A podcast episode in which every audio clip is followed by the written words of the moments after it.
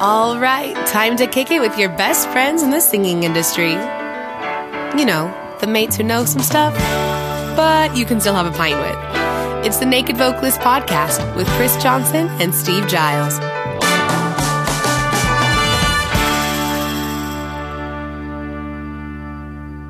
Welcome back, listeners. Episode 52. Back again. Steve, it's been a while. It has been a little while, and we've gone back to basics. Yes. Oh, I don't know. This may this may not go down well. If the only thing you ever did was listen on audio, no bother, not a problem. Um, however, if you are used to the videos, sorry, Nothing's going to change. no, it's not, is it? And we have to be honest, though, with Steve. It's just because. Um, f- sorry to the video people, but the videos by far and away are the least favorable way to take in the podcast. Literally 98% of co- of the podcast consumed is on audio. Yeah. So And we- and the video yeah. takes bloody ages, doesn't it? That's it. I was going to say 98% of listenership, whilst 80% of the workload to deliver of the results. So we got rid of the 80%, and now we've got seven. We've got 78% of great stuff. I don't know. whatever that means. I, I sort of you started to get a bit vague. I don't know. I, I don't know what which percentage relates to what now. Yeah, nor do I. so we're we're in with a bang. We're in with a bang with uh, with a, a nerdy um, pair of people uh, as our guests this week. But before before Steve gives you a uh, a lowdown on what what to expect, uh, let us just. Um, Fill you in on some of the things that are going to be happening this year, actually in person in terms of events. So for for the people in the US, um, Steve and I are confirmed to be coaching at the VocalizeU Artist Intensive 2018. That is from the July the 13th to July 22nd. We've been there probably what what is it like three times already? Yeah, if not four. Yeah. something like that. So uh, we deliver a class there for for the singers in the morning, but there's there's training for artist development, songwriting, dancing, backing vocals, um, private vocal lesson tuition, and there's a teacher training track as well, which is also amazingly awesome. There's Ingo Titze is usually there with a bunch of other amazing people. Um, so if you are keen to be in LA from July the 13th to the 22nd, then get yourself along to uh, vocalizeu.com forward slash event, and you'll see the event there at the top.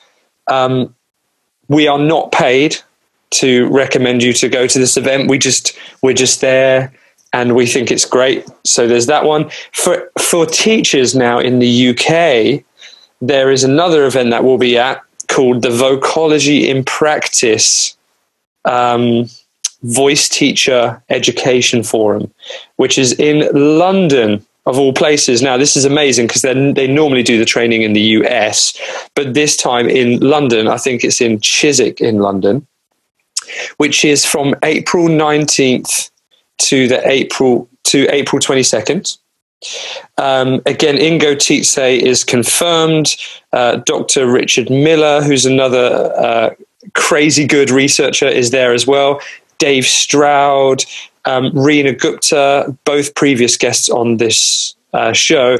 Joshua Alamu. So many, so many different people are confirmed to be coming over, but you can see the full list at vocologyinpractice.com forward slash forum 2018 forum 2018 and again not paid to speak anything like that but no doubt hopefully we will see some of you at one or both of those events Mm. so this week's episode mate Yeah, me. what's what, what can we what can we expect I would just say off the back of those two events, so whether you're a teacher or a singer, there is no doubt about it.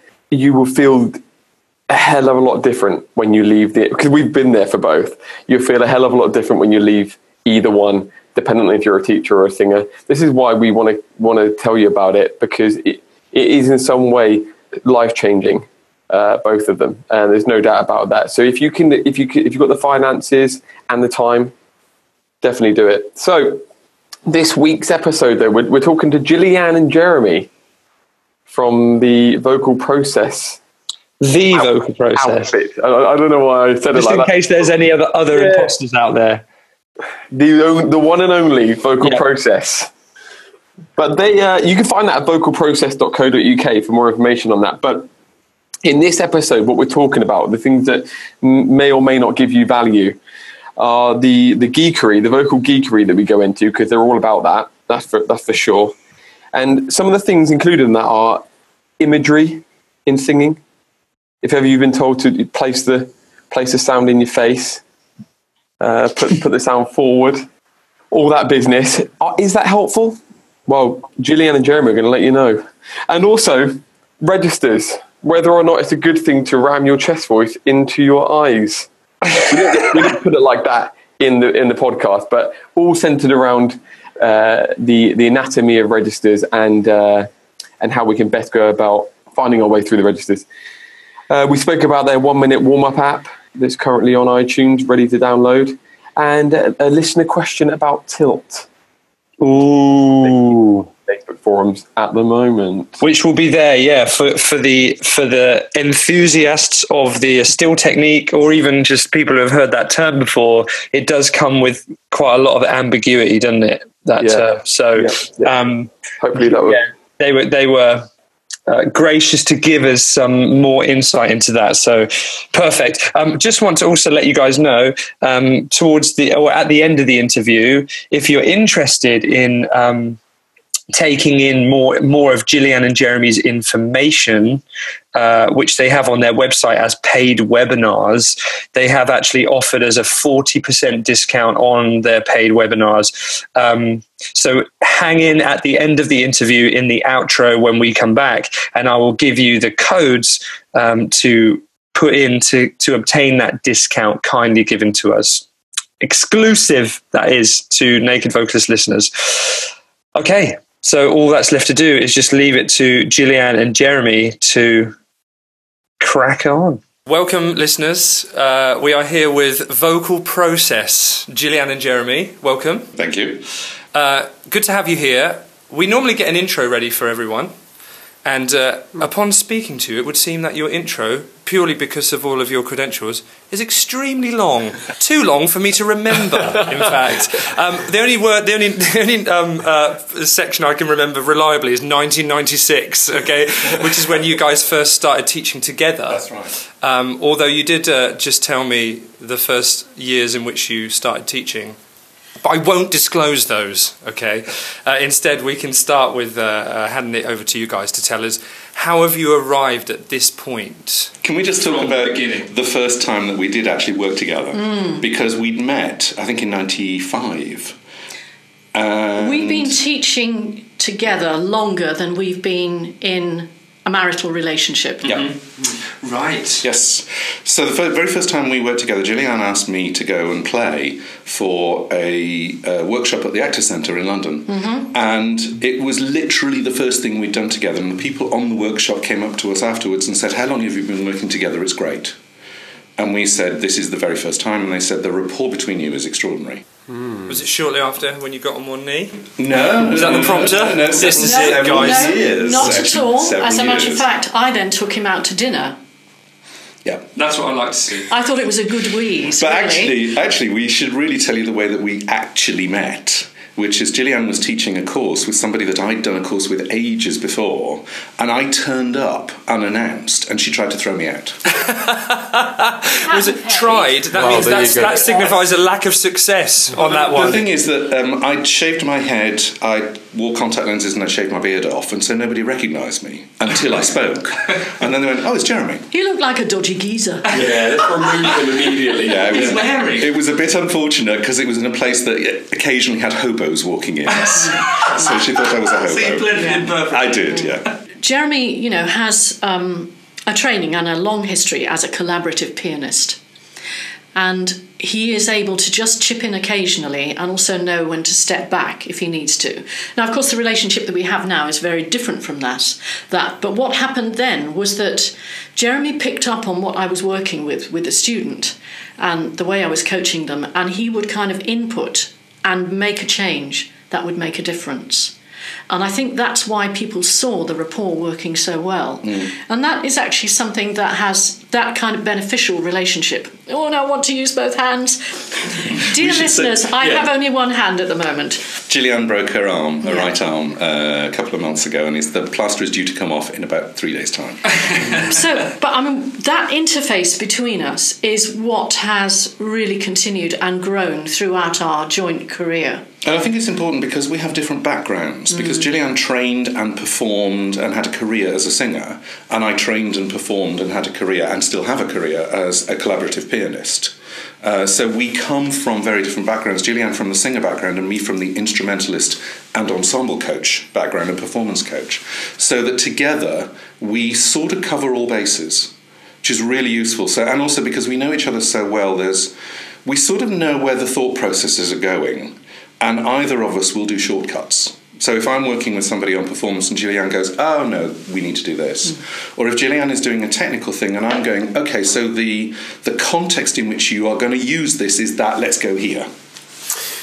Yeah, and that's so with all that and uh, fast forward however many years it may be, um, webinars, workshops, books, apps, taking over the vocal world. What was it that actually made you two go, we need to go and take over the, the, the vocal world and, and, and help in this industry? Desperation. a mortgage. Can we earn a living? Funnily enough, it was the decision, I think, that as a, a, singing teacher or a vocal coach or a performance coach or somebody who works live with people, you can only work with one person at a time or one group at a time. Mm. And I. Uh, did a whole load of uh, internet marketing stuff when I was younger. And one of the big premises behind that is can you earn money in your sleep? And the answer to that is no, not if you're doing live. But if you have resources that people can find, and then they can find out about you online, and then they can come to you and do Skype sessions or FaceTime sessions or one to ones or come and visit or come and do courses with us or do the webinars or whatever. I want to say something about group teaching because actually I got into group teaching totally by mistake. As Jeremy said, I trained as a classical singer and I did what I think a lot of people of my generation did was that I did a bit of teaching on the side. I did not expect to be a teacher. I got into teaching by mistake, but it was a really, really happy accident. So I was doing a little bit of preparing people for exams, you know, the very traditional route. And I used to teach piano as well and theory because I do play keyboard, but nothing like as well as, as Jeremy does. And I was asked if I would like to go and work with actors in a drama school because my reputation was getting around in my local area. And they thought that perhaps I'd be a good person to work with actors. So I cheerfully said yes, and I, I went in and met the staff. And they said to me, uh, Do you think it would be all right if you worked with small groups? And I thought, okay, well, you know, I've been going to Feldenkrais sessions in small groups and we all work together quite nicely. So, yeah, I'll give it a go. First class, 20 people. and what was the song I took? I took Cole Porter's In the Still of the Night. Now, if you know the published key in that, it goes up to F5. Granted, the boys were singing an octave lower. That's um, an octave and a half above. Yeah. So uh, two thirds of them said, "We can't sing that note." That's too high. Now, this was a real baptism of fire for me because I had worked as a lieder singer and an early music singer. And I said for years and years, well, everybody has an F after that experience. But working with that in that group situation, I had to completely turn around the way that I communicated concepts about the voice because you work with 20 actors in a room and most of them are scared witless of singing and you have to find a way to reach them. And you know, actors are very forthcoming because if you talk rubbish, they'll hear it and they'll feed it back to you. I think this is really interesting. There's the group of people there that are very skilled with spoken voice any actor, any professional actor, is skilled with spoken voice, mm. and yet they can feel desperately unskilled with singing voice. Mm. Mm. And I think that's really fascinating because we do use the same instrument, we use the same things, but there are things about singing that are more extended, more exposing. Um, the whole business of the fact that you extend sound when you sing, which you don't tend to when you speak, means that the actual timbre, the actual tone of voice that you use, becomes far more important. And also genre. You know, the moment you're in classical, beauty of tone is everything and legato and smooth singing is everything. And the moment you go into musical theatre, story is everything, and you happen to be singing on pitch. The moment you go into R and B, riffs are everything. So notes. All these genres have different requirements, and I don't know that you get that in the speaking voice training. It's more than that, though, because an actor is always motivated by text and psychology and um, intention and purpose. And so the idea that they have to, say, produce a particular kind of sound quality is just an anathema to them. So you have to find a way of helping them find that affect or that emotion, often in speaking voice. A lot of what we do so we will get people to whinge and moan and go, oh, I'm so fed up, or oh, now I'm going into a really soothing kind of voice, and how would I use that? And then eliciting that in singing voice, which is very helpful. I just want to backtrack a bit about the whole thing about working with groups, though, because the traditional way of learning singing, as you guys know, is one to one where the teacher tells you whether what you're doing is right or wrong, and the teacher does interventions to improve your voice. You can't work in that way with a group. So you have to learn to explain uh, concepts about voice in a very digestible way. And you also have to create stepped exercises and stepped processes that a whole group can do that will make a change. And that was what I learned from doing that. And I also, coincidentally, did a lot of cross referring with my voice colleagues. So I would go and sit in on their lessons. I worked with Andrew Wade, who was uh, head of uh, the uh, voice at the Royal Shakespeare Company for many years. So this was early in his career. And he used to sit in on my lessons and we sat and we talked and we got together. And what I realised was a voice and speech teacher actually has a process. The average singing teacher in my day did not. It was, you make this sound, this is the sound I'm looking for. There wasn't a real sort of, um, like I said, a stepped process, not really cognition of what the process was. That really changed my teaching, and I think it was that that really helped us when we started to work with groups. And I, I think you really learned from that group thing with, with mm. me as well. Mm. Because as a, as a as a pianist, I had, or sorry, uh, American audience, as a pianist, um, I'm just going to digress for a moment because when when we were working in Israel, uh, Gillyanne introduced me as uh, this is Jeremy. He's my husband, and he's a great pianist. No, he's a fabulous pianist. And the whole Israeli ladies in the audience just raised eyebrows and laughed. And it's the difference in pronunciation between pianist and pianist. and we leave the rest to you. Yeah, absolutely. So, Learn that lesson. Yeah. I think um, as a collaborative pianist, um, I'm usually working with one person at a time, and I'm also coaching one person at a time. And if I'm coaching an ensemble, I won't be playing. So I'm not involved at all. And I think it was the, the idea of teaching technique to groups was quite a revelation for me. Mm-hmm. Mm. And so, with all of those mixtures of genres, abilities, psychological um, limitations, do you, here's a can of worms, do you have uh, an approach? And if so, what is that when you go to teach the groups? Is it like a universal?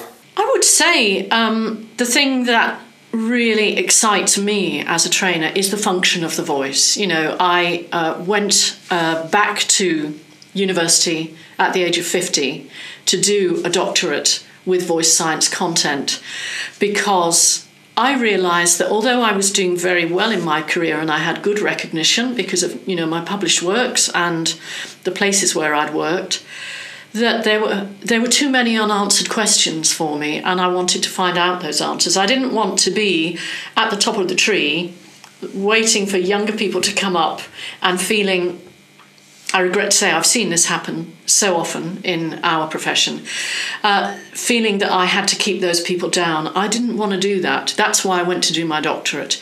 And the doctorate really embedded for me uh, knowledge of vocal function. So for me, it's about what's going on in the mechanics. And I am going to mention here that what probably set me off on that journey back in the early 1990s was coming across the Estill stuff, which came to the UK in 1991. And I, I went into it because I didn't know how to teach my students to belt. And people were needing to belt at that point in time. And I had students who could, and I didn't know what they were doing. Uh, so it was very useful from that point of view. And of course, um, Jo Estill talked about function of voice. Some of those things now are outmoded and uh, need updating. But nevertheless, for us in the UK, that was quite uh, a turning point to actually have someone who was a singer talk about function of the voice rather than what the Swedes rather nicely call the flower language. You know, I've not heard of that. You have to, you have to expand on that. Yes, for they call, um, they call it flower language, so it's all about imagery. Think of, think of that you're singing like a pink fluffy cloud. yeah. Sure. So for a long time, I think because of that influence, I didn't use imagery, but now I do because anything that elicits the change in the student, that makes sense to the student, is something that you want to use. And I think what helps as someone who understands the mechanics of the voice is that you can create an image with that student that is meaningful but also not too far away. For, so, for example, um, an image that wouldn't work would be to say, put your voice forward. So, a student who took that very literally would think about putting their voice forward. And I have had students who've slavishly followed that instruction working with a different teacher. And I've seen the larynx pushed up and forward in an attempt to go forward. And also, the most for, the furthest forward point on your face is the tip of your nose. Hmm. So you're highly likely, if you're going to follow that literally, to sing down your nose. Mm-hmm. or with a jutted chin or something to reach forward in any case, or on the tiptoes leaning that way. Yeah, seen all of those. Yes. So I think traditionally what happened with singing teaching was that it was about the output. You listened to the output and you hoped you knew how to create a different input to change that output. But the instruction that you gave was normally about output. It needs to be more forward. So a more forward bright sound is an example of output. For instance, it might have more resonance in the upper harmonics. But you don't achieve that output by putting your voice forward. listening to an output, you're listening to a sound, and you're going, that's the sound I want, and the sound that I want is forwards. Therefore, I want you to bring the sound forward. So you're using the output as an instruction to create it. But the output is a result of doing something else. You're not giving them instruction to do that thing, you're giving them instruction to give that output, and that may or may not work. Yes. More likely, it won't work. So then you have students who are struggling to do what you want them to do, but not knowing how to. Absolutely, and I think a lot of our listeners, we see it on the on the forums, on our group, um, people sending questions in. How do I achieve a more forward tone or forward or placement is the word often used. So I think it's really important for people out there to kind of like start exploring that notion of output and input. Which one could I reliably go for to get the result I want? And chances are it's very seldom the output.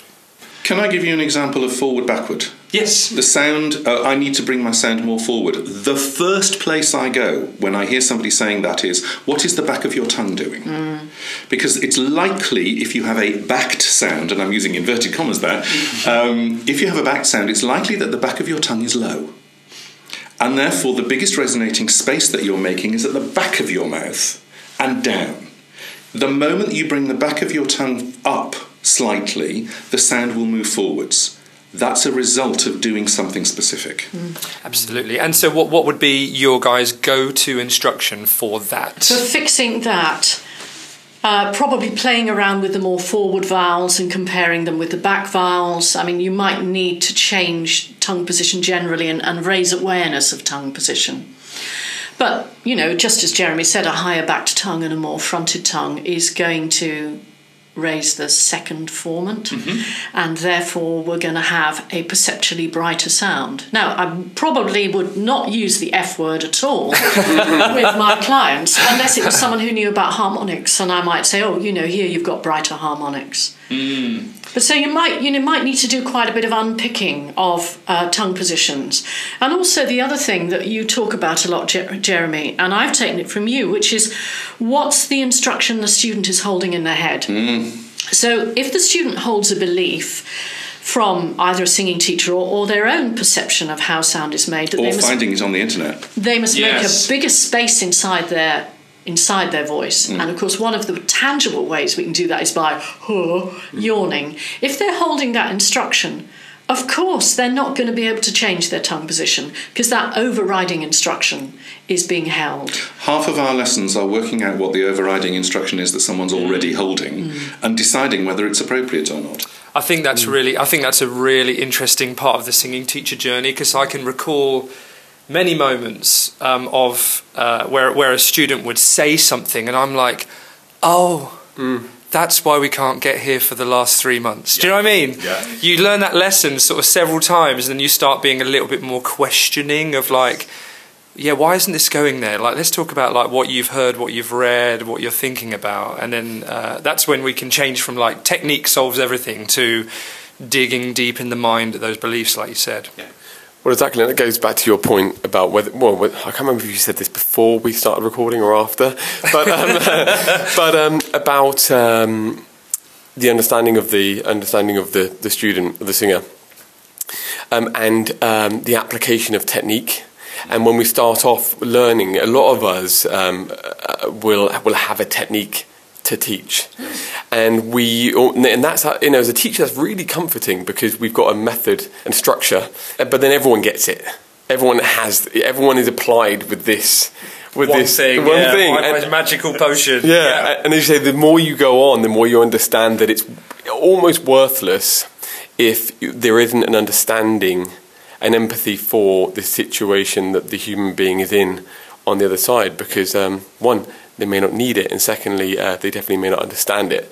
So um, that's really interesting. So, with all that said, has there been over the years any um, significant revelations for you guys? I've got one. Okay. I uh, we we were in the voice clinic in Edinburgh, and this is many years ago. And we were looking at voice analysis, and we were listening to recordings, and we were looking at all sorts of things. And I had I had one of those extraordinary moments where it was like um, that you see on television, where the whole of the background blurs, and you focus in on one thing. And I suddenly went, "Oh, I can hear the vocal folds." I can actually get away from all the resonance stuff that's going on and I can go down and I can actually hear what the vocal folds are doing. That's bizarre. And it, it, it is bizarre because you go, okay, I know that you're using an, an or vowel to create resonance. I know that the back of your tongue is slightly low. I know that you're in a medium thick vocal fold here, but I can actually hear what sound is being made. Not the actual sound that's going down on there because it would just be that's fine. but I'm hearing what's going on without all the resonating stuff. And that was ex- that was an extraordinary moment because I thought if I can do that, then I can start analysing much more accurately what people are doing. Mm, and then diagnosing much quicker. Much quicker. Mm. Interesting. Because you start then to, to you start to break things down. You start to go, is this a resonating thing? Is it a belief thing? Is it a vocal fold thing? What's the airflow doing? What are the vocal folds doing with the airflow? Um, what's getting the airflow up to the vocal folds? How is that working? How much is it? How much is leaking? And so on and so on. It was that this. It was one of those domino things where I just went, that happens, and now I can do all of this. Very mm. interesting. And you, Gillyanne, what about you? Do you know, I'm much more of a slow burn kind of gal, so mm. it didn't happen like that for me. I think one thing which I spoke about earlier, which was that I realised that my voice and speech colleagues had a process and I didn't. And then, sort of later on, it was when I, I was working with individuals after I'd, you know, worked as an Estill trainer and I'd written my first book. I continually found that female singers were coming in and talking about a middle register. or this feels like a mix. There we use the M word, Oh, or this feels like a oh, mix. Oh god, this is supposed to be an hour. Let's stop this. Stop this recording right now. Abort. Hey, let's talk mix. It's actually the reason why I went to do a PhD. And what I noticed was that they were always referring to this. Now, as having you know, having been a, a trained soprano, classical soprano, of course, I didn't use my chest voice very much because it's a bit of a no-no. You're not really meant to. Can I just say she didn't use it at all? Thank you for that. Except when I spoke, but because it, it wasn't allowed. You didn't even use it in warm-ups. You did not go there. Um, and then, because of having gone through the Estill journey, registers simply aren't mentioned or, or referred to, and they certainly weren't when, when I did it. And then I was coming across these girls, particularly the women, were talking about it. But now I've got this place in the middle. It feels like a mix. It feels like something's happening there. And I would work with them. And I noticed that there seemed to be lots of different versions of what people did in that middle range.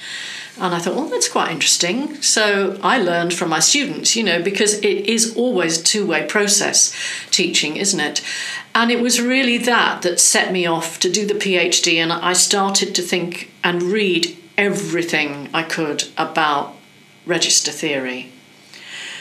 And it was a massive realization for me to realize that stuff I'd learned from Estill could be mapped on vocal registers and should be mapped on vocal registers, and that learning that vocal registers are patterns of vibration mm. that was a really big thing for me.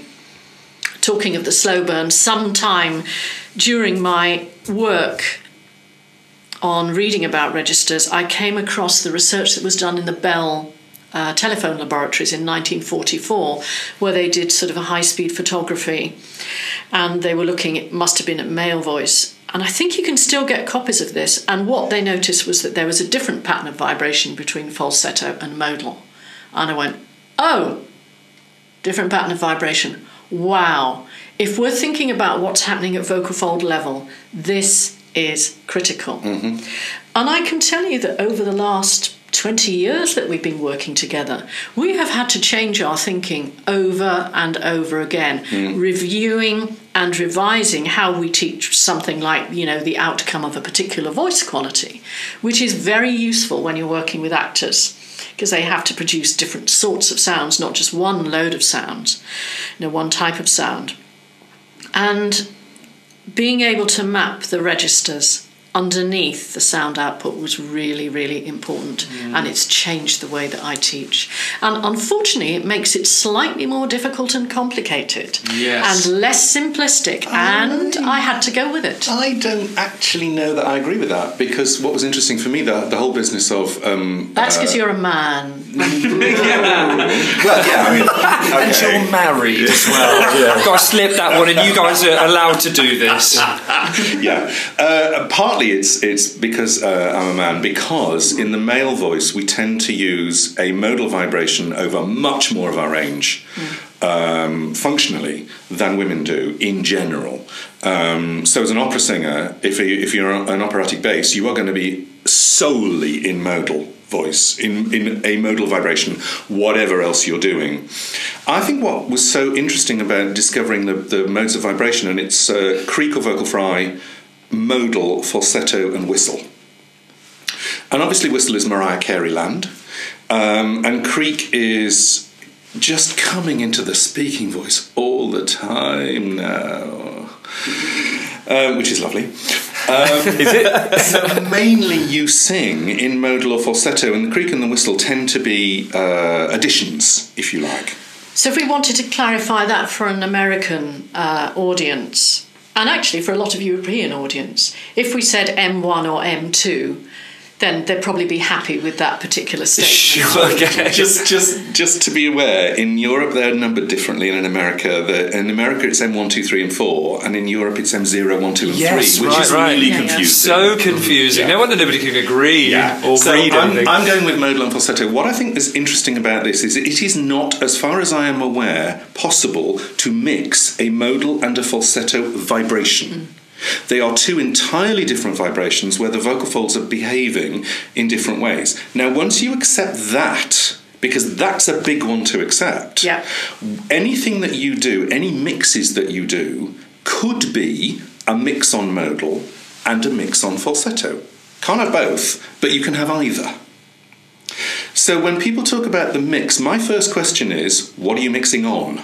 What are your vocal folds actually doing? Because you could do a light modal mix, you could do a twangy modal mix, you could do a bright modal mix, you could do a breathy modal mix. And then you can do all of those things on a falsetto. Hmm. So, which is why when we did one of our webinars, we came up with head voice one and head voice two. Oh, We just thought it was the best way to deal with it. Yeah. Yeah. And the interesting thing is, I think this is why it's one of those, and we've had this with the teachers that we train. It takes them a bit of time to get their head around the idea of a head voice one and a head voice two because the underlying vocal fold vibration is different. Once they start to find it themselves and they start to hear it, it makes life so much easier. The really fascinating thing about the vibration is in a modal vibration, you've got the thyroarytenoid muscle active. It's there. Whatever else you're doing with it, the, the TA is active. In a falsetto vibration, And the vertical phase the difference. vers- vertical phase difference is there. Mm-hmm. In a falsetto vibration, TA is lax. It's not happening. It's, it's relaxed. It's let go. And therefore, you don't have the vertic- vertical phase difference. What this actually means is that if you're in a modal vibration of any kind, you can change things at vocal fold level. You can make the vertical phase difference slightly smaller. You can make you can you can start Engage to the CT. you can play with the muscle and what it does. In a falsetto, you can't play with the muscle because it's not active. Therefore, you're starting to play with all of the resonating things above it. That's what causes all the changes. Now, you can play with resonating changes above a modal as well, but you have an extra thing in the equation. The difficulty comes with classical singers, particularly female classical singers, who have been taught to sing with a falsetto vibration and that's perfectly okay. And they're using all of these supraglottal resistance things. So they're using a backed tongue, they're using more twang, they're using whatever they're using. They're using vowel shapes, they're using raised soft palate. So they're using a downstream force as well as the upstream force, Mm-hmm. and that's enabling the vocal folds to stay closed for longer. So- and that's to simplify that for the listeners. That's airflow and resonance reflecting or feeding back to the vocal folds, both at which Yes. provide that singer, Yeah. female singer, with more body in the sound. essentially. Yes. Absolutely, Yes. absolutely. Because the body isn't in the sound from the, from the, the vocal fold. Where it gets fascinating is when you get classically trained female singers going into pop, rock, R&B, musical theatre particularly, where a lot of musical theatre is based on a modal of some kind, a thinned modal, a bright modal, whatever you want to do. They are still using all the resonating things that they have used on their falsetto to bulk the sound up, and then they add vocal fold and they overdo it. So that's why you get classical singers who say you can't take chest voice above E above middle C. They're quite right, they can't. Musical theatre singers who are used to working on a modal vibration can take chest voice up to C C5, above middle D5, C, D5, E5, F5. We've had people going up to G sharp 5 in a, in a, in a modal, and then you get the gospel belters. Mm. So that was one of the biggest things for me is the idea that once you start knowing what's going on at vocal fold level, you start to understand that the resonating things that you're using in falsetto cannot work on modal. You have to adjust. Okay. Right. I want to chip in here actually. Uh, w- one thing is to say this is our thinking at this point in time. Hey, we're going to change it tomorrow. No, Now, obviously, it's from what, what we've learned from uh, voice research studies and from what we've learned by putting it into practice and finding that it works. I think that there is more conversation to be had about registers because in the past, almost all register theory was predicated on the male model. Hmm. And I think until we look more into female voice, particularly female voice singing in non classical music genres, we won't find out that more. I mean, it is starting to happen now. But I think that was one of the big things about the you know the sort of the chest falsetto divide that I suspect caused a bit of a political issue amongst the, the singing community in in the US, uh, which was that it was really based on male voice, and I that's that's my opinion. There's more conversation to be had. We, I think, we do not yet know some things, and that's okay. Mm. But this is how we apply it in our practice. When we're looking at, you know, the what are we analysing? We're analysing breath use. We're analysing uh, vocal fold function. We're analysing pattern of register. We're analysing the shape of the resonator. We're analysing how someone uses their articulators. Those are the things that we're looking for um, in terms of vocal function and how those pan out. Putting it into practice, one of the fav- my favourite things to do in a session is when somebody comes in and says, I've got four recordings of four different artists. I need to be able to sing all of these songs. I'm in a cover band. How do I make these sounds? How do I sound like this person? And I'm going, great, play the recording. Let's analyse what they're doing now. Let's put it onto your voice and find out what your voice can do and what your voice capabilities are doing those stylistic things and those basic sounds. You are not going to sound like a carbon copy, but you're going to sound like your version doing this style or making these sounds. One of my favourite things to do. That combination of analysis and putting it into practice. And, and there's something here that I, I want to add to that, which is the idea, um, you know, because there are some training systems that use sound templates. Uh, the Estill system is one. I think that the complete vocal technique is another. They're very similar in that way. And the sound templates are really useful because they give you something that you can just play with and have fun with. But if what you do is you have a rigid attitude to how that sound template is produced, and you then map that onto the student instead of mapping the student's voice to that template, you're in trouble. Because there are so many variables in the vocal tract that if we we cannot assume that the sound output comes from just one set of uh, movements. There are loads of others.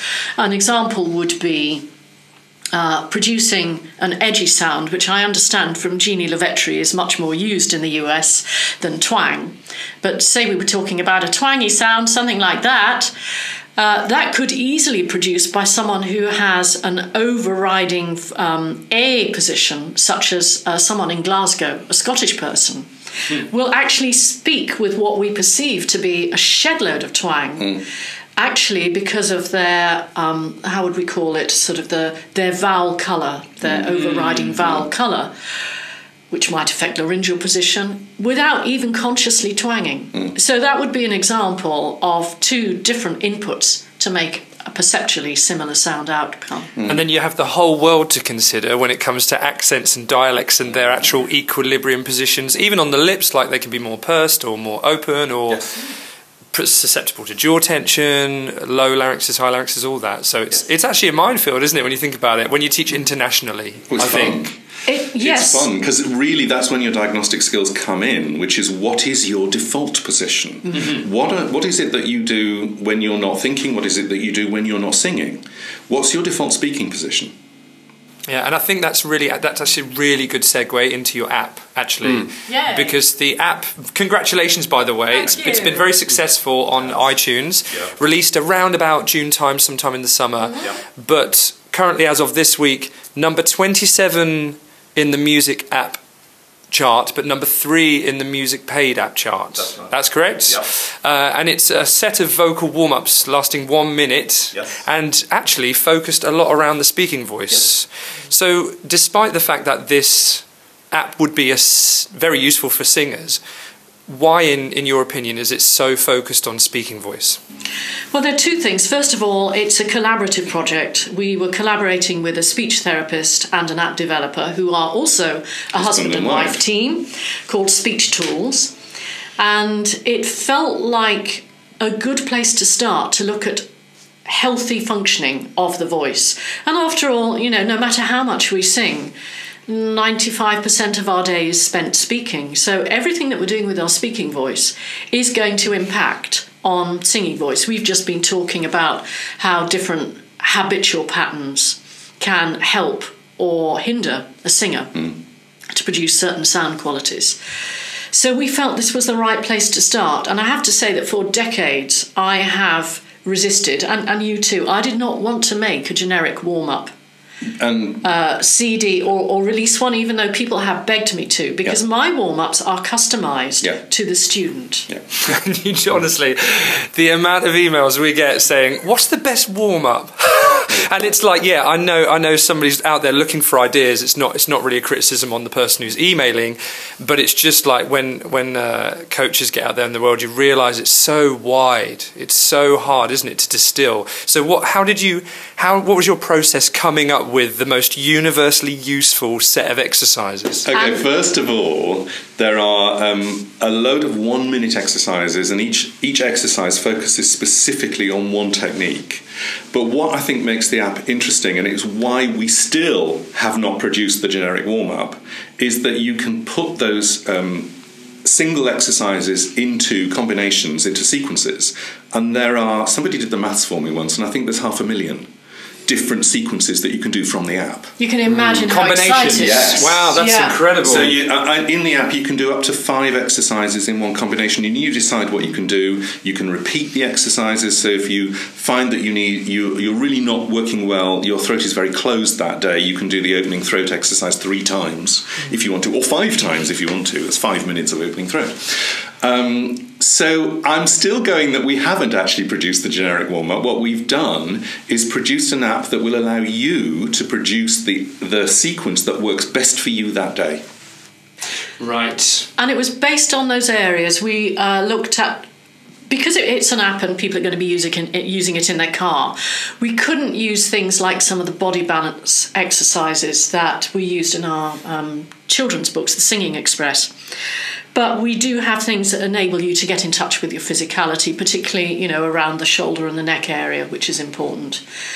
But we were looking at breath use, breath flow, and we were looking at throat tension, tongue tension, what people experience as tension. And diction exercises. Yeah, um, articulation exercise because that's important, and learning to you know just find a dare I say it generic, but sort of you know a mouth space that's going to allow you to articulate efficiently, rather than going for some of the resonance shapes that singers use for form and tuning. So we didn't need to do anything like that. What else is on the app? Um, there's a whole little section on Oh, pitch. on- well, there's pitch, there's And pace volume. and volume. Uh, there's all sorts of things that are sort of more than just making sounds. They're actually putting them putting them into practice, which you might have gathered by now is more my field. Yes, is- yes. It's lovely that you can make the sounds. Congratulations. Now let's let's put them into practice and make them work for you. Right. And w- would you be able to share some of your favourite exercises on that programme? Yeah. Uh, my favourite is the pitch one. Oh yeah. where we show how to achieve a pitch glide. If you start off with a very simple mm-hmm, mm-hmm, because almost everybody can do that. And then finding that you can move around a little bit in pitch. So, mm-hmm, mm-hmm, mm-hmm. I'm not sure that's quite the sequence, but that's what it's based on. And then we have hmm, hmm. So you begin to feel, oh, right, I can go up to a high-ish pitch. Hmm, I can go down to a lowish pitch. So that would be more for uh, maybe um, someone just starting out with their voice, would it? Or Yes. Right. Very much so. Uh, perhaps someone who needs to speak a little bit in public uh, or a teacher so that they have some variation in their tonal quality. Because what often happens when people feel challenged by their voice is that they start to speak on a monotone and they'll often push their voice down in pitch to try and protect it. Whereas actually, what we need for a little bit of interest is to move the pitch around. So, say they did something like that, and then I think, what have we got? I'd like a tea, please, not a coffee. I'd like a tea, please, not a coffee. Not sure I agree with that statement, but anyway, yeah, I'll go with it. Trust me, Value. I'd like a tea. Is, uh, In the UK, pitch is one of the ways that we create emphasis. Uh, US speakers apparently typically will use volume, but we use pitch variation. And how did you arrive at that um, that observation? Is that literally just over the years it struck you, or did you actually purposefully measure that? Uh, regretfully, I can't tell you where we read it, but it would have been a paper that we read about Right. uh, how people. It might even have been Paul Meier's dialect Possibly. Yeah. I think it's in Paul Meier's dialect coaching, uh, where because he's a he's a British guy who now works in America, done a fabulous series of dialect stuff, and I think he talks about in uh, standard British speech there's more pitch variation. I hope I'm right about that. Yeah, more aggression in American speakers. I think that's the I think That's Logical. how we perceive That's it. how we Yes. perceive it. But I think I think what's interesting is that they tend to be they tend to have a slightly l- l- um, slightly smaller pitch range, but they actually use volume and pull and point more. And I think there's a beautiful example of um, an actor who has been successful in the UK and successful in the US. I don't think the series is still going, but Hugh Laurie played the Prince Regent in Blackadder. And that pitch range is over two octaves. It's extraordinary what he's doing. Um, so that's a really quite exaggerated pitch range, and that's the character that he's playing. He then goes to America and plays House in nine series. Uh, so obviously successful, and he is almost monotone. So the pitch range is minute in that, but he's using um, emphasis. But he's pretty cool in that, though, isn't he? Apparently, I've never watched it. I don't know why I'm even getting involved in this conversation. Yeah, he's very cool. He also uses quite a lot of fry. Yeah, Does he? Yeah. Uh, Not and then he sings negative way, blues but it's too. and he sings blues. Yeah. Yeah. And what's your, what, what would be your favourite exercise, Jeremy? Um, the, the the diction exercise that we do is on consonants, um, and when people talk about emphasizing words, what they tend to do is kick the consonants. There is another way of doing it, which is to extend the consonants. So you actually make the consonants slightly longer. So um, we came up with some phrases like "fetch the chili cheese to show Sister Jean." you came up with that? Yes. Yeah, yeah, all on your own. Because that is mental. And uh, can we please tell them about Harry Hole afterwards? 'Cause Harry Hole! That was mine. I don't think we've got time for that. Do fetch the chili cheese. If you think about fetch the chili cheese, and the reason that we did that is that these are fricatives. So you've got fricatives and affricates. Fetch the chili cheese to show Sister Jean. That would be emphasizing the fricatives by volume. Fetch the chili cheese to show Sister Jean. Whoa. So God. that's quite assertive. That was a strong reaction from Gillyanne, just for the sake of uh, for the sake of knowing what's Intense going on. moment. So by doing that, what I'm doing is I'm actually putting faster airflow behind the, the fricative, and I'm also like the Fs and the CHs and the SHs, but I'm also biting slightly harder with the the gap. The it's the contact between um, or near contact between the teeth and the lip. Fetch the chili cheese to show Sister Jean, which is quite aggressive. Um, what's interesting is that if you use the other way to do it, which is to extend the consonants but keep them the same volume, fetch the chili cheese to show Sister Jean. Oh, Saucy. we have got saucy, haven't we? Now I'm, I'm feeling rather good. I'm stimulated. And obviously, I'm doing the exaggerated version. But what's interesting when you do the exagger- exaggerated version and then you back off a bit and you do it a little more easily, fetch the chili cheese to show Sister Jean. Mm. Is very clear diction. And what it and does- if you need that type of diction, that's a great exercise to do. It raises also it raises awareness of where the point of articulation is without us having to go in. I mean, I think we do name the consonant Yeah. type, you know, but without us having to talk about you know type, manner, and placement. Yeah. Because people are just going to zone out. They're not going to do that No. in their cars. We flash it up. The the app actually is cartoons. So all of these one minute exercises are cartoons. I learned to draw for this app, which I'd never been able to draw before, and then I found a lovely little program that I could do it. So all the, I've done all the videos on the cartoon, uh, the cartoons on the app, and so everyone has either visuals of what you're doing, or visuals of the words that you're saying, or little facts that throw up as well. So we say that um, uh, TCH is an affricate for instance. Um, and that's quite useful. And I think cartoons are basically international. I think that's what's so interesting is that there's so much um, visual to camera stuff now on, on YouTube that you sort of blank out because it's like, oh, they, they look nice. Um, oh, isn't that interesting? What's that stuff behind them? What, what books have they got on their bookshelf? uh, rather than paying attention to what's going on. I think what's nice about the cartoons because they're so clear and they're so um, international, actually, that you start to pay attention to what's in the app, and also because they're, they're only a minute long. The challenge for the app was actually getting the exercise with all its stuff into a minute. Oh, I bet. So that was fun. So what we have is you have a three or four minute tutorial that tells you what's happening, why the exercise is there, and exactly how to do it. And then we have the one minute just do it version. Excellent. I mean, that's that's a perfect way to do it. Um, now, can I get my tin opener again? Um, and, and bring bring a listener question to you, right? So yeah, the listener excellent. listener preferred to be anonymous. This is a this is, this is from Jimmy Flanagan. Jimmy, it was a girl, so you know we'll go with it. All right, Jimmy. Um, what exactly is tilt, Yeah. and how can I access it properly? And we know we know like that that's an a, an, Estill phrase. Uh, might not be familiar with everyone, but you might see it on forums or, or Facebook or whatever.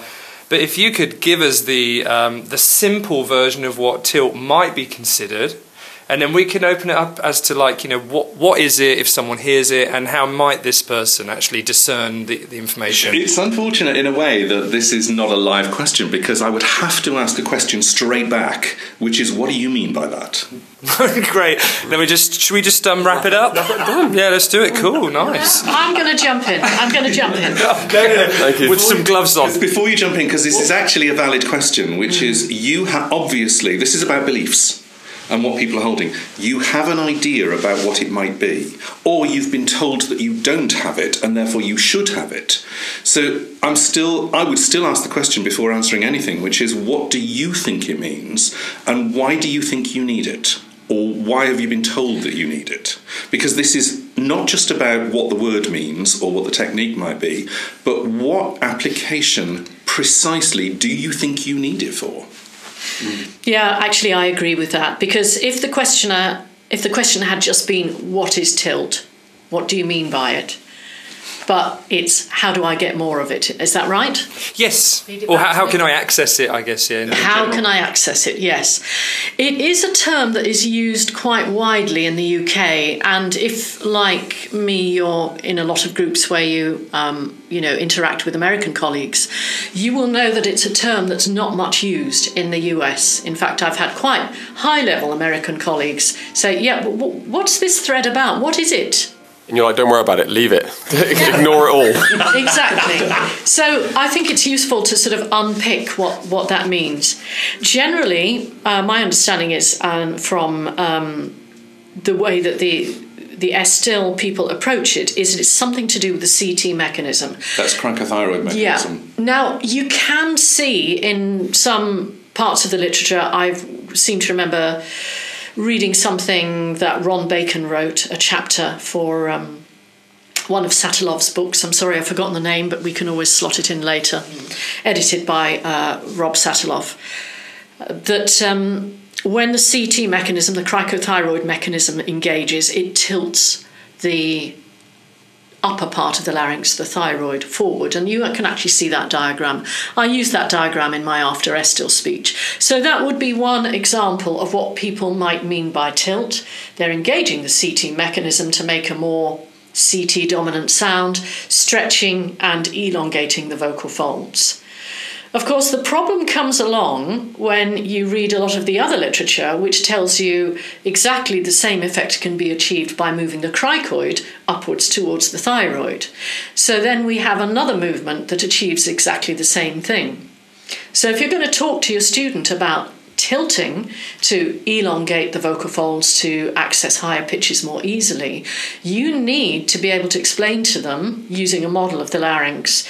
Look, you have these muscles called the C, um, CT muscles, and they will either uh, bring the thyroid closer to the cricoid or the other way round and you show them the model and you explain about an elastic band stretching and you say with this action you can uh, thin and elongate your vocal folds for easier access to high pitch.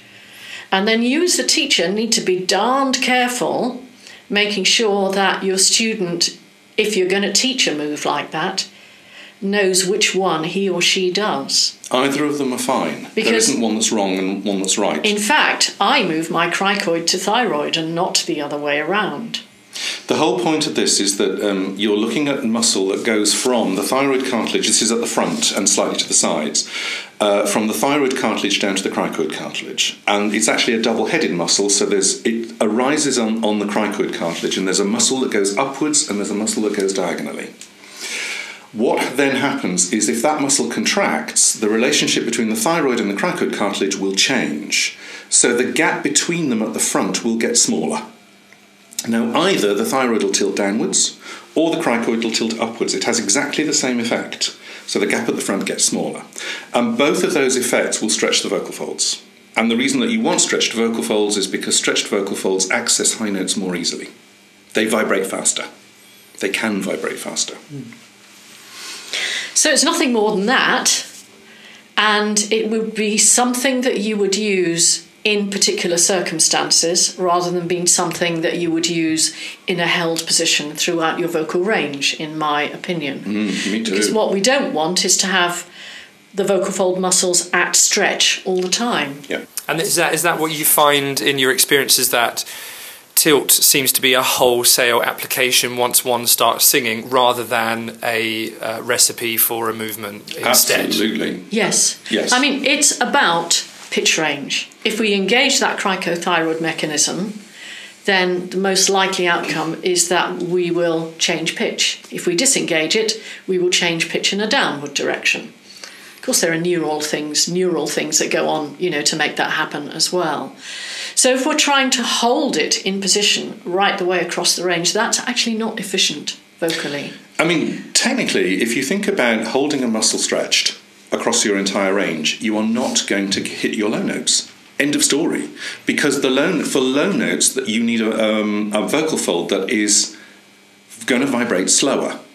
Since the byproduct of tilting is to stretch the vocal fold to get them to vibrate faster, you're actually going to lose all your low notes. Which is, so therefore, you need to what we call unhook the tilt. Why stretch notes. the elastic band for the low notes? Yeah. Does not make sense to me at all. Yeah.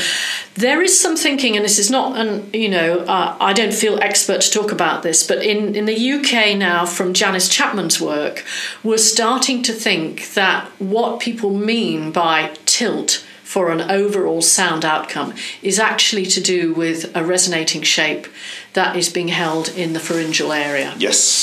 So it's not to do with the vocal folds at all. Yeah, and you can. This can actually be seen, and it has been observed by Dane Chalfin in about 400 subjects. And that, I think, is where we need to go if we're looking for that that sound overall sound quality that people want. I mean, in essence, what we've just done is we've undone the question and we've not answered it. Yeah. Sorry about that. Sorry, how do I access it? gonna, can we? Goodness maybe, sake. Maybe if I listen to it six times, I might figure something out. Let's. But there's there must be there's there's usually a common instruction, isn't there, for tilt amongst um, either teachers of Estill or teachers that have adopted that terminology. I'll tell you what I use. So, in, in my everyday speaking voice at the moment, if I'm sort of in my kind of right on voice, then I would say I'm not using much cricothyroid activity. But if I wanted to go to a higher pitch, and maybe I was having difficulty with that or eliciting it with a student, I would say, Why don't you have a bit of a whinge or a moan? Because when we go, Oh no, that's not fair. Oh, oh, ow we usually raise the pitch, and the thinking at the moment is that that will elicit this sort of tilted thyroid or cricoid position, so more CT dominant. So adding a bit of whinge, adding a bit of moan Yeah. um, is a mix. Oh, I thought we'd put that one to bed. to be honest with you. Um, but also that that voice quality you talk about, Gillyanne. What throat shape is that holding for someone who might overuse that quality? That is something I can't answer because the overuse of tilting that I was talking about was about the CT mechanism. Okay. And the thinking is that with this sort of whinge, it, it's more about widening in the pharynx together with uh, slightly longer, thinner vocal folds. Um, I can demonstrate for you. the sort of I actually heard this in the West End. I heard somebody sing an entire role. I'm not going to name the show. I heard the entire role sung like this. So he actually maintained this shape that entire time, and then tried to get louder on it and higher, and then tried to belt on it, and then tried to get low, and it definitely doesn't work. Right, because I mean that's uh, so if he, if if that gentleman is going from speech quality to belt, they're inherently dynamic shapes and different shapes, right? Yep. But in in his case, it was one shape for all. But what what what trouble could someone run into if if they attempt the same thing? Lose your voice. And what you've got is muscles at extreme stretch. vocal fatigue because if muscles Yeah. are at extreme at extreme stretch what will happen is they lose their ability to relax. It's exa- exactly you know the same as any muscle. If it's um, tensed and elongated all the time it forgets how to relax. And then what happens is you actually lose its tensile capacity. So would you say that um, all this said, that the there's a need for this movement, and uh, but not to overuse it because there are other notes that people have to sing. But it's actually probably the biggest the biggest driver for a question like this is probably how do you, how would one instruct it? And in fact, do you have to instruct that movement when, in fact, as we spoke about earlier on, um, it's a byproduct of efficient use, efficient voice, voice use? I think any, um, to be honest, any situation, any physicality that you hold throughout is a bad idea. End of story. Mm-hmm. Doesn't matter what you're singing, it doesn't matter what style you're in. If you are holding something in a particular position the entire time, you have lost your flexibility. Mm. And actually, what then happens is you're then having to pile other stuff on in order to make your singing work because you are holding something solid. And in this case, the word solid is not a good idea. Mm. Flexibility is good. I think my answer, and, and you know, I apologise to your listener that we aren't giving her a, or him a definitive answer. is that I think that more discussion needs to be had about what this term actually means. Uh, if the, the, the movement of the cricothyroid mechanism needs to be better understood and what its purpose is, and whether we actually need to teach it in a conscious way, or whether, as someone like um, Janice Chapman would say, that but by using the whinge, it's more of a primal sound, and that it elicits support and all of those things, that it's a one of those pre verbal sounds that we're actually programmed to do. So more discussion needs to be had about that, and you know the the role of um, the lengtheners in the vocal folds, as opposed to or together with this shape. And I think that what this listener is is looking for is some kind of a shape, and it may not be anything to do with using the CT mechanism. Yep. That's my guess. And and uh, distill that however you like, listener. but it's actually very interesting and And good, and good luck. because the jury's out on it still. We need more explanation. is actually Ex- out, yeah. absolutely, yeah, yeah. And there's so many issues on singing that the same way. Sometimes you have to be brave enough to say, I don't know all the answers, I can only ask the question. Yes, great. Okay, thank you guys. So we've got one last thing to to talk about, and that is where you would like people to go and um, find out more about you, look at the stuff that you've created, and also find out more about your books and apps. Where would you like people to, to direct their attention on that front? Uh, vocalprocess.co.uk is the, the website. Um, funnily enough, I think the webinars are probably the place to go to. We have 18 webinars um, that are an hour long each. Uh, in which we have loads of visuals, we talk about techniques, we demonstrate them, we show you what the exercises are to do them. Uh, we've got two on speaking voice, we've got two on how we diagnose, and we've got 14 on different aspects of technique and performance. Three troubleshooting webinars, which are great. Yeah. Also, we have a vocal process Facebook. Before you go into the Facebook, um, store.vocalprocess.co.uk forward slash webinars. Right, the quick link, and I will put all of this in the blog post, uh, supporting blog post as well. Facebook. Uh, go to the Vocal Process Facebook if you've heard us talk about something here that you're interested in, and you know you don't feel like trawling through a website. Just message us, Great. That's true. Okay, excellent. and we'll point you. You know, tell us what you're interested in, Yeah. and we will point you. It's usually me that does this directly towards something that is going to be a benefit to you. We do have lots of fun, free stuff as well. We do, yeah. I mean, the, the, the thing is, because we've done, we've actually produced so much, mm-hmm. people can get completely overwhelmed by looking at it mm. because it's seven books, mm-hmm. 18 webinars, five DVDs, a CD, and an app. wow. saying.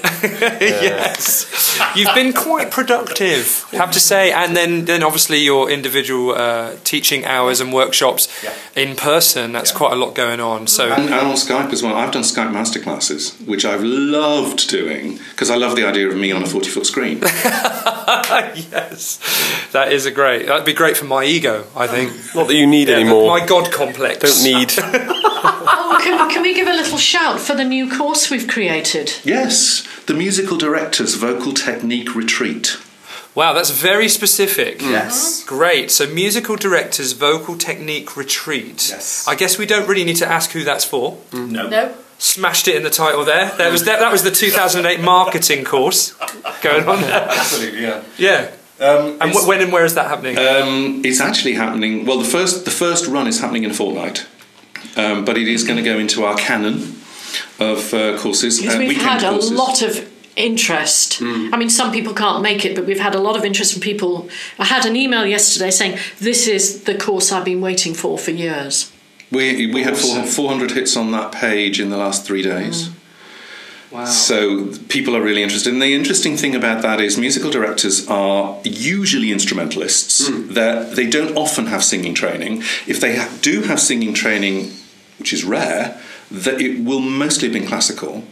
And then they're faced with "We Will Rock You" or you know the Book you of Mormon. Book of Mormon, which the classical training won't work for. But they are responsible for cast warm ups every day. Yes. So we have a huge section on what is a warm up, what are the exercises, what does that exercise actually do, what sequence should these exercises be put in. You know, and you basically the idea by the end of the weekend is that the musical directors will know what the exercises do, what the vocal techniques are, which order to do them in, and can change them around depending on the show they're MDing. Awesome. Oh, brilliant. Sounds incredibly useful. And you can understandably so, because I, I know there's been a lot of um, MDs, uh, what's the word, um, slagged off over the years. What's the word? It was already in the barrel. Just give me time. I need to give this bit, bit more stature, this sentence here. um, you know, had some um, aggression thrown their way because of the um, expectations put on singers Yes. um, over the years, and I think that's this is this is just brilliant for that. Let's I, I start would say- our warm up with a two and a half octave run. Right. Good idea. Don't do Bella Signora if you're going to sing the Book of Mormon. Okay, Bella Signora, that's one of my pet hates because I was an MD for years. Do you guys doing, know Bella Signora? No, can we pick a more modern song? Um, no, no, we're, we're, way, we're way off the Any classical. Adele? vibe. Yeah, Adele. Let me just demonstrate Bella Signora. This is the exercise that is used a lot in musical theatre warm ups. Bella Signora.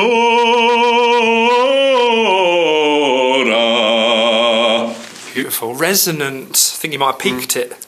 Actually, that was lovely. So that's a real common one on stepping up and down. that- I love it. Now, I absolutely love When it. When you analyse that, first of all, I'm singing classically.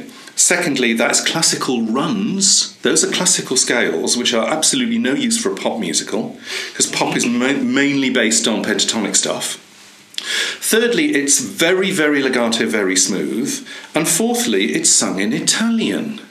I can only think of one show where that warm up would actually be useful, and that is. to Phantom of the Opera Well, and two. Light on the Piazza. Light on the Piazza, Light in the Piazza, which actually contains a singer who sings in Italian opera. Thank you. I'll, I'll buy that one, and I'll buy Phantom of the Opera for the same reason.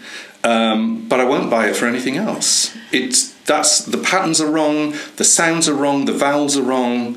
It's just that what possible use is that going to be to sing Bear?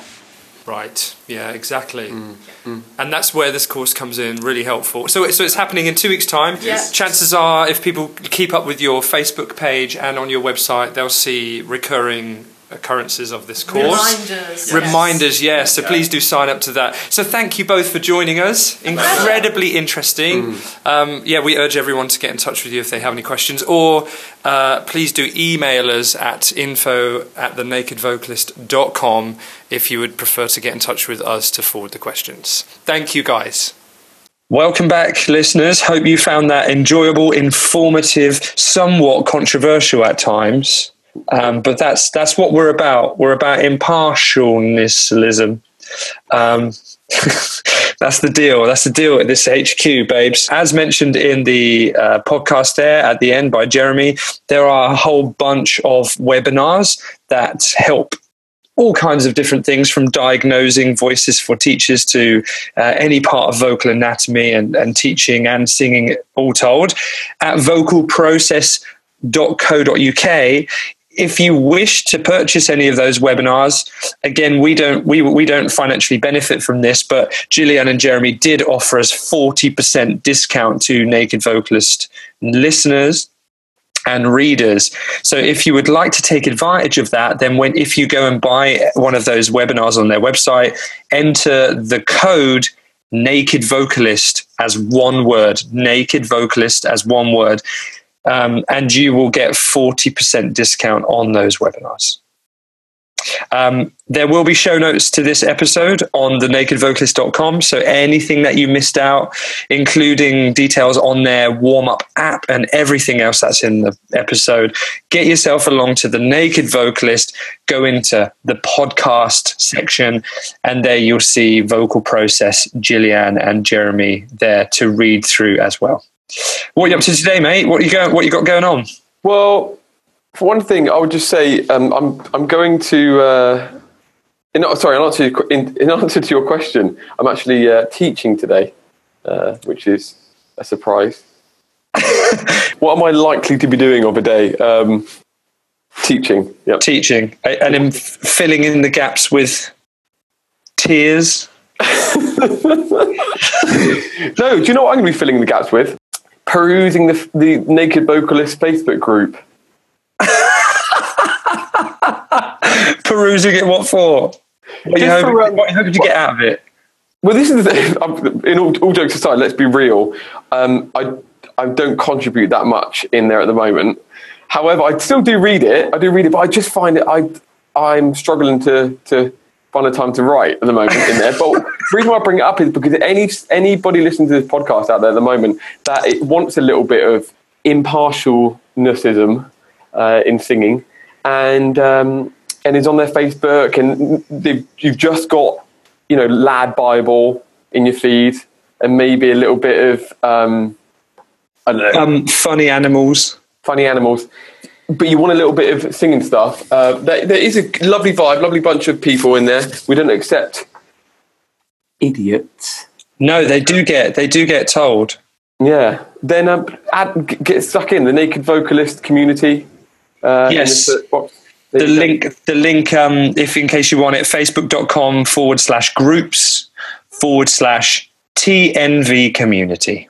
But yeah, I'm sure if you search it, you'll also find it as well. What are you doing today? Um, I'm going to actually get my workshop together for the Voice Teacher Forum. Um, that's in April, which I mentioned at the start of the episode. Uh, so I'm having a, a little little roundup about that. Um, That's good prep. That's how many weeks are we out? oh, I don't know, probably six or eight. Yeah, I'll probably start mine in six weeks' time. That's classic. That is classic. You know, but no, I, I think I've been thinking about it for a while. I just want to get my thoughts down on paper because, uh, yeah, it's kind of, it's kind of the direction is clear. Quite often, you just think you're thinking, right, what would be valuable? But I've been think I've been wanting to deliver this subject for a while and just actually looking for an opportunity. Um, so this one, this one coming along, coming along means I'm actually unusually more prepared because I've thought so much about it. Um, so I'll be doing that. But it's snowing here, Steve, in my gaff. So, um, as as what happens with about 0.3 millimeters of snow in the UK, um, nobody can go anywhere. Stand still. So stand still. Yeah, exactly. So I might just um, uh, slip and slide down the high street to go and get. I basically just need to get- chocolate. no electric brush tooth heads. Tooth heads. Electric toothbrush heads. Okay, mate. Well, you have a good day. Yeah. Um, are we, are we uh, for anybody who's still mental enough to still be listening? Sorry, I mean, I, I, I definitely just click the button. Just click, put, click those two lines that that say pause and just walk away. Stop now. Yeah, um, but have a great one, Steve, and everybody else. Goodbye, everyone. Have a lovely day. The Naked Vocalist Podcast with Chris Johnson and Steve Giles.